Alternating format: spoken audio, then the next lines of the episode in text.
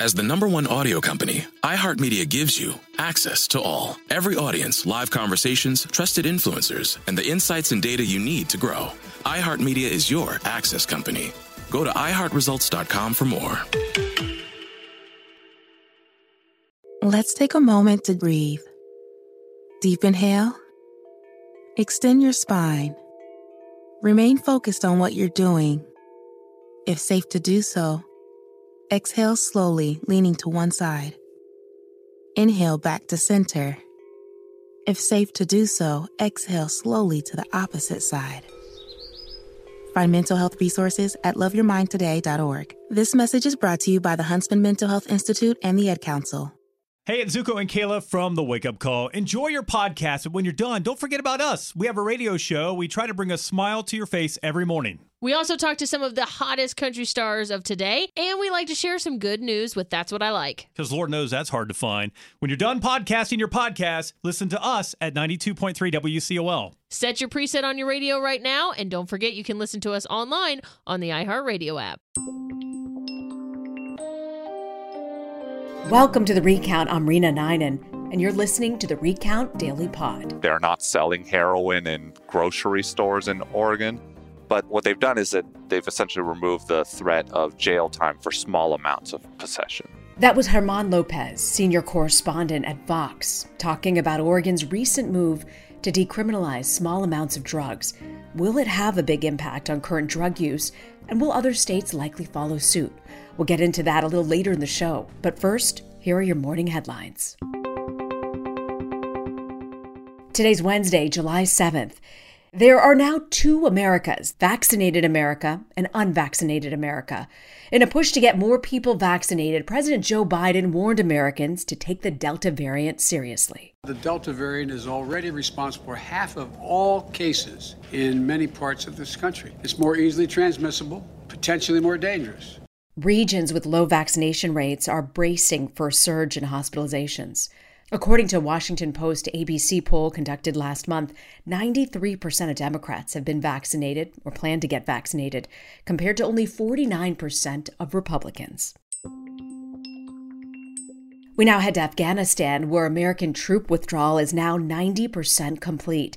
Taliban forces have taken advantage of the drawdown in recent weeks, seizing territory, taking nearly a third of Afghans' rural districts, along with several provincial capitals. The fighting has caused over 1,000 Afghan military forces to flood into neighboring Tajikistan. Nonprofit agencies are sounding the alarm on a new refugee crisis. Meanwhile, in Doha, Taliban leaders have gained some legitimacy as talks to end the four decades long Afghan war continue. Afghan's leaders fear the Taliban will eventually use their military victories to overthrow the current government. U.S. sprinter Sha'Carri Richardson won't be heading to the Tokyo Olympics this year. U.S. track and field officials did not include her on the official Olympic roster released Tuesday night. Richardson tested positive for marijuana last week and was hit with a 30 day suspension by the U.S. Anti Doping Agency. The suspension would have expired in time for her to run the 100 meter relay race. In a statement, U.S. Track and Field agreed that the World Anti Doping Agency rules related to marijuana should be reevaluated. Congresswoman Alexandria Ocasio Cortez and Congressman Jamie Raskin co signed a letter to the U.S. Anti Doping Agency encouraging them to rethink Richardson's suspension. A similar petition, Let Sha'Carri Run, has garnered nearly half a million signatures and counting. In the United States, weed is now legal in more than a dozen states, including Oregon, where Richardson was competing. Speaking of Oregon, it's now time for our daily deep dive, where we'll dig into the issue of drug legalization. 50 years after Nixon famously kicked off his national war on drugs campaign, drug possession is a leading cause of arrests in the United States, with one arrest about every 23 seconds. This past February, Oregon voted to decriminalize possession of small amounts of heroin, methamphetamine, LSD, oxycodone, and other drugs, dramatically lowering their arrest rates, freeing police resources to focus on more serious crime, and reducing prison expenses. As more and more states look to legalize drugs beyond weed, what are some of the impacts and could there be unintended consequences? Here to help us dig in is Vox senior correspondent German Lopez. German, thank you very much for joining us. Yeah, thanks all for having me. So you look at these numbers, it's pretty remarkable. I mean, almost half the country, 44% of the population, now live in states where pot is legal. Why has it been expedited? There's a few theories about why this has happened essentially. One is just people have seen the failures of the war on drugs. I mean, if the war on drugs worked, you would expect that there would not be major drug overdose crises, and yet the US is in the biggest drug overdose crisis in its history right now with the opioid epidemic. So I think that has just led a lot of people to question like, is this policy even working? But then also people have seen the costs, right? So the higher incarceration rates, people getting arrested, people getting criminal records. On top of that, I think the internet has just expedited a lot of this, like conversations about um, like how dangerous is marijuana really. Like you, you've seen some of this shift in the polls in the past few years and decades, where people have started to think marijuana is not as dangerous as other legal drugs like alcohol and tobacco. And I think that's led all of that combined has just led a lot of people to think like, do we really need to be punishing these drugs so harshly and, and do we really need to be keeping like marijuana illegal? What do you think has led to this warp speed of decriminalizing marijuana? Is it just me or does it feel like all of a sudden states are opening up and saying hey it's okay no, it's it's definitely been a very rapid change. I mean, if you looked a decade back, like just 10 years ago, no states had legalized marijuana at all yet for recreational use, I should say. Some had legalized for medical use. So in in the span of just 10 years, we've gone from 0 to almost 20. Like right now, depending on how you count it, we're talking about like 17 or 18 states plus DC having legalized marijuana it's it's just a, an extremely fast turnaround. And I think the the big thing is, first of all, voters put this on the ballot. Like they like these campaigns put this on the ballot and then voters approved it. I think that surprised a lot of people. I think politicians are are often skeptical that even if voters are saying something in polls that they actually support it. But I think with legalization, we've just seen that is actually the case. Like the the majority of Americans support legalization, and in state after state, even Republican states, this is not just a Democratic state thing. Like we've seen Montana and South Dakota vote to legalize. I, I think that's led a lot of politicians to get more comfortable with the idea, and that's also led even legislatures like Connecticut, New York, and so forth to start legalizing as well. So it's kind of like two paths here. One is just how attitudes are changing broadly, but also politicians, I think, have seen this is actually a popular issue among people. And so they've gotten more comfortable with actually bringing it up and pushing it forward. How did public opinion change on legalization? Based on my reading of the polls, it's it's mainly this this idea that like marijuana really isn't that dangerous. Like th- there are still risks with marijuana. Like people can use too much. There are self-reported addiction cases out there, but it's it's not it doesn't cause overdose deaths, and it certainly doesn't seem to be as dangerous as, say, alcohol or tobacco, which cause many more deaths a year. And then you've got a state like Oregon that this year decriminalized a lot more than just pot. Right th- this is, I think, the most interesting case because this is something that I think you've seen some advocates pushing for in the past few years. I- am kind of surprised that it happened so quickly, but es- essentially, it's the next phase of this where you've seen uh, countries like Portugal. Portugal really led the charge on this, like starting at, uh, around the early 2000s. They decriminalized all drugs, and what they saw is drug use did not increase at significant levels and problems related to drugs, so things like HIV from sharing needles and whatnot, actually decrease. And if you talk to a lot of the Portuguese officials about this, they'll tell you things like, well, what we found is that once drugs were decriminalized, people were more willing to get help. Like they didn't have to worry about like seeking help leads to an arrest record. And so building off that, advocates have for years said, look, this is the next step. Like marijuana legalization isn't enough. We shouldn't be locking people up for using drugs or having drug problems. We should be giving them help. And I think that's where this decriminalization measures have come up and how why they succeeded in Oregon. To be clear, it's it's not full legalization. They're not selling heroin in grocery stores in Oregon. But what they've done is that they've essentially removed the threat of jail time for small amounts of possession. So they're not saying, okay, it's okay, go ahead, use as much heroin as you want, shoot it up in your arm. What's the fine line that they're crossing here? Yeah, they're trying to balance essentially like one, you should not have a mass market for heroin. Like that still remains illegal. Like they're trying to prevent commercialization, uh, essentially, of, of drugs, which we've seen with alcohol and, and tobacco can lead to higher rates of use. But at the same time, they're saying, like, look, if you are just using, and particularly if you have an addiction, what you need is public health. Like you need medical help for that if you're willing to get it. You need harm reduction services, so like needle exchanges and whatnot. Those are the places to help you. A jail is not going to help you. And in fact, there are some studies showing that jail can actually make it much worse because with the way the U.S. criminal justice system works, addiction treatment in jails and prisons is often terrible. So people will come out of jails and prisons and actually have like much, much higher chances of overdosing. It, essentially, if you imagine somebody is like has an opioid addiction and they're cut off medications that help them stay off opioids, then one, they're going to have cravings again, right? Because they're no longer on medications for opioid addiction. But two, once they come out of jail or prison, their tolerance that they have built up over time will have been lost because they weren't consuming opioids in jail or prison.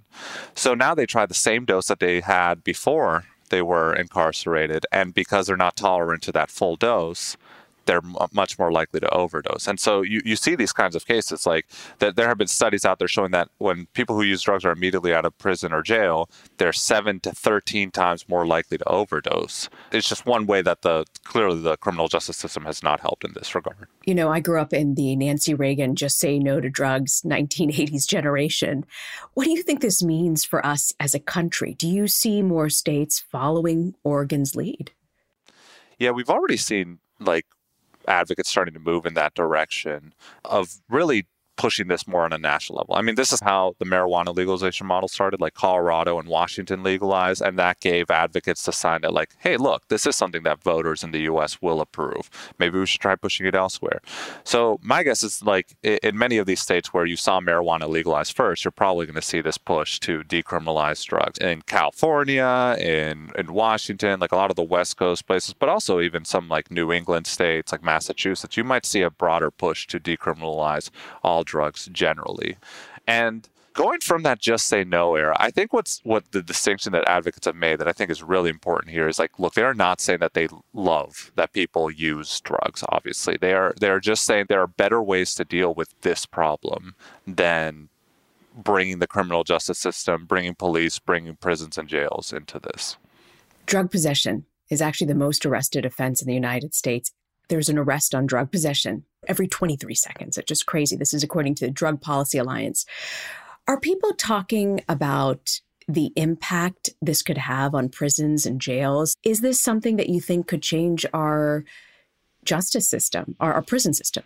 The impact might be mixed in some ways because on one hand, there will be just fewer people arrested if they, if there are fewer people getting arrested for drug possession, like you mentioned, like much, much, much fewer people getting arrested. On the other hand, it, it is true that in the U.S. system, the majority of people particularly in state prisons, are in for long, worse offenses like violent offenses. And that's just because they get much longer punishments. So even though there aren't as many of them, since they are getting longer punishments, they're just more likely to stick around prisons for longer. So this, this might not be enough to solve our entire mass incarceration problem. We, we still have a lot of issues. Like the US just has much longer prison sentences across the board, not just with drugs. But it will have an impact, I think, in, in just the amount of people that come into contact with the criminal criminal justice system. And it's clear, you look at the statistics, the war on drugs has predominantly affected communities of color. How do you think this might affect incarceration and felony charges? Yeah, with incarceration rates overall, because prison sentences are so long for just about all crimes, we might not see a huge impact in the terms of like falling rates, but we will see just fewer people come into contact with the criminal justice system. So I think the the biggest thing for communities of color is hopefully police will spend a lot less of their time on these petty offenses and then maybe spend more of their time on more serious crimes. I think it, it, remains to be seen whether we'll see all that come up. The the U.S. criminal justice system is very good at swinging back to what I think pe- many people consider unnecessary punitiveness over low level offenses. But I think the hope here. Mm. Has the Biden White House weighed in on the decriminalization of marijuana or even the decision in Oregon to decriminalize a lot more than just pot? So far the Biden administration has said that they are not for the legalization of marijuana, even though if you look at the polling, the vast majority of Democrats are for the legalization of, of marijuana. And it's kind of an, an unusual thing. I mean, Biden was one of the senators throughout the 80s that he didn't just like support a lot of these anti-drug laws. He like wrote them. So I think it is an inherent belief for him that like, look, he grew up in that Nancy Reagan just say no era, and it, it's it's stuck with him in in some ways. But it, it, it is strange politically if you just look at it from a political angle because the vast majority of Democrats support legalization. Depending on the polls, even the majority of Republicans support legalization. So Biden might actually be behind the median Republican voter here.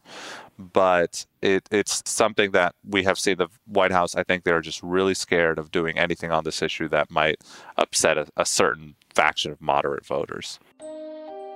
Well, we've got to take a quick break. But we'll be back with German Lopez on the Recount Daily Pod. Snakes, zombies, sharks, heights. Speaking in public? The list of fears is endless. But while you're clutching your blanket in the dark, wondering if that sound in the hall was actually a footstep, the real danger is in your hand when you're behind the wheel. And while you might think a great white shark is scary, what's really terrifying and even deadly is distracted driving. Eyes forward, don't drive distracted. Brought to you by NHTSA and the Ad Council. It's the Breakfast Club, the world's most dangerous morning show. Hey! Angela Yee is kind of like the big sister that always pokes you in the forehead. That's not how it goes? That's not how anything goes. Envy's really like a robot. One of the best DJs ever. Believe that. Charlemagne is the wild card. And I'm about to give somebody the credit they deserve for being stupid. I know that's right. What's wrong with you? Oh. Listen to The Breakfast Club weekday mornings from 6 to 10 on 1067 The Beat. Columbus's real hip hop and R&B. Welcome back to the Recount Daily Pod, podcast from the Recount and iHeartRadio. We're here with German Lopez, senior correspondent at Vox. German, you said in an opinion piece four years ago that the opioid epidemic, along with tobacco and alcohol, are clear reflections that our government does not regulate drugs well. Do you still agree with that? Yeah, that's definitely true. It's like one of the biggest concerns with any legalization efforts going forward, even with marijuana. Marijuana is obviously not a drug that causes as big of societal problems as alcohol or tobacco does. But I, have talked to a few experts about this. The commercialization of marijuana just makes us uneasy because of what it what it pretends for for other kinds of drugs. Even if this drug isn't dangerous, is it really something you want marketed like in commercials that might appeal to children. We've we've certainly seen that with alcohol over the years. We certainly saw it with with tobacco, although we've managed to crack down on that. And I think that's the concern going forward is like as we loosen restrictions on some of these drugs, we want to be really careful with the line we're walking because historically the US has just not done a good job regulating any kind of drug. I mean, it, it is kind of like the US just has a problem with extremes where on one hand we're way too harsh with with criminalization. We just impose the strictest penalties possible. On the other hand, we just once we legalize, we just get way too loose. Let alcohol and tobacco companies, let opioid companies do pretty much anything they would like. I want to go back to Portugal. I'm just fascinated by this. They decriminalized drug possession almost a decade ago in, in 2001. And you look sort of at their numbers now. Drug use has remained about the same arrest, incarceration, disease, overdose. What do you think we can learn from Portugal? And do you think Portugal is really more of the outlier? What we can learn from Portugal is that this policy can be done in a way that doesn't lead to more drug use. And I should emphasize that it, it wasn't just that they decriminalized drugs, they also went in the direction of providing much more addiction treatment and much more harm reduction services. So it, it just goes to show that, like, look, if you combine both these policies, you can actually make the outcomes here better. I think the, the question is if you just do decriminalization or if you just do addiction treatment, does that lead to the results Portugal saw? My guess is probably not. But if you combine these approaches, making it easier for people to get treatment, and at the same time, you're also saying, look, you can get treatment without worrying about getting a, an arrest or criminal record, then maybe that can work pretty well. And now it's not even just the US looking at this, but other countries too. Like Canada, there's a lot of conversations about drug decriminalization now. Um, I think it's something that we're going to see more and more countries that like look at and possibly adopt moving forward. How do you think this might affect something like the Olympics? A very tricky area here. My understanding of their rules is they generally try to follow like what the the laws are in the countries and internationally. And internationally, there are a bunch of treaties that ensure that essentially places should keep drugs illegal. This is one thing that people don't really know about. Like Canada legalized marijuana a, a, few years back, and technically that violates international treaties that Canada is under. The questions are like who really enforces that international law, and how much trouble can a country really get into for for doing that. But it is technically a violation. So I think that that's where this issue gets really complicated legally if you're an international organization like the Olympics and you're looking at whether you should support international law or national law or or state laws in some cases, like if somebody in the US, for example, is using marijuana and it's legal in their state, but it's actually illegal nationally, how is a body like the Olympics supposed to handle that? Does that disqualify that person from competing? And we've seen that today, like there are athletes who are actually getting disqualified from competing because they've consumed marijuana. I think that's just going to open more questions about like whether this is okay, like whether this is really necessary to begin with. What do you think decriminalizing drugs is going to mean for the United States overall? At first, will just be this symbol. Like, look, this country has tried this policy now for 50 years of really approaching drugs in a harsh way and now the public is turning against it. So I think that will just be the biggest thing. I mean, it'll be a culture shock. I think in some ways, not just to the criminal justice system, but to the public and and whatnot.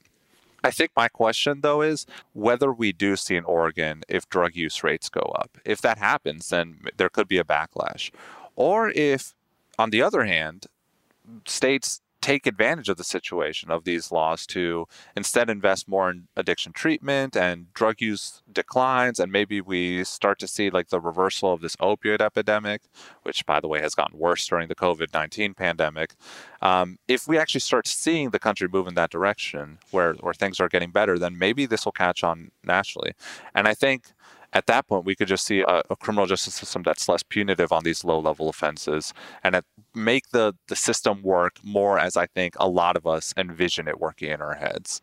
As a country, what do you think recreational drug use will look like in the next five to 10 years? It, it's such a difficult question to answer because so much is changing so rapidly. Marijuana is just one of these issues where we haven't even seen a rapid change within decades, but years. I think essentially we, we have already seen that in, in states with marijuana legalization, adult use rates go up a little, but not that much. Youth use rates actually have not gone up. And in fact, in, in, some of these states that have legalized have gone down. And I think it's, I think what we'll see in the next few years is perhaps more people saying, like, oh, look, my state legalized. Maybe I can try that. And maybe that'll lead to more people like just using marijuana in general. I know a lot of people are worried that like marijuana leads to other kinds of drug use based on the evidence, there's there's just there's really just no evidence of that. So if I try a CBD gummy, it's probably unlikely that I'm going to be snorting coke that next weekend. right. I mean, there are, and, and to this point, there are millions and millions of people using marijuana in the U.S. today who do not use cocaine or heroin. Like, so it's just very strange to think that just because you try like a one joint, you're going to be trying cocaine in a few months. That's that's just not how it's worked in reality. It's fascinating. I still don't think Nancy Reagan would have approved, but how far our country has come from the Reagan years. Right. I mean, things are changing so rapidly in this space. It is it is quite remarkable. German Lopez, senior correspondent at Vox. Thank you so much, German, for joining us. Yeah, thanks all for having me. And for the look ahead, here's what else we're watching today. President Joe Biden heads to Crystal Lake, Illinois, pushing his bipartisan infrastructure program to the Midwest. The plan calls for $1.2 trillion in spending over the next five years. That includes more than $300 billion for transportation projects. It's expected to bring high speed broadband to American homes, including 35% of rural families who have no access. Meanwhile, in Florida, the possibility of life threatening storm surges, flooding, and potential tornadoes. The Tampa Bay area is a big concern as Elsa makes her way up the west coast. Florida Governor Ron DeSantis says the storm is expected to make landfall Wednesday morning. And finally, former President Jimmy Carter and former First Lady Rosalynn Carter are celebrating a huge milestone today 75 years of marriage. That's the longest marriage of any U.S. president in history. Their secret? According to President Carter, it's the simple things like accommodating each other, allowing for plenty of space, and looking for things to do together. For married couples who thought the pandemic was a long haul, the Carters celebrating 75. Congratulations. This is the Recount Daily Pod, a podcast from Recount and iHeartRadio. Thank you to German Lopez from Vox for being on the show. If you like this episode, please subscribe to the Recount Daily Pod. Leave us a rating on the Apple Podcast app. I'm your host, Rena Ninan.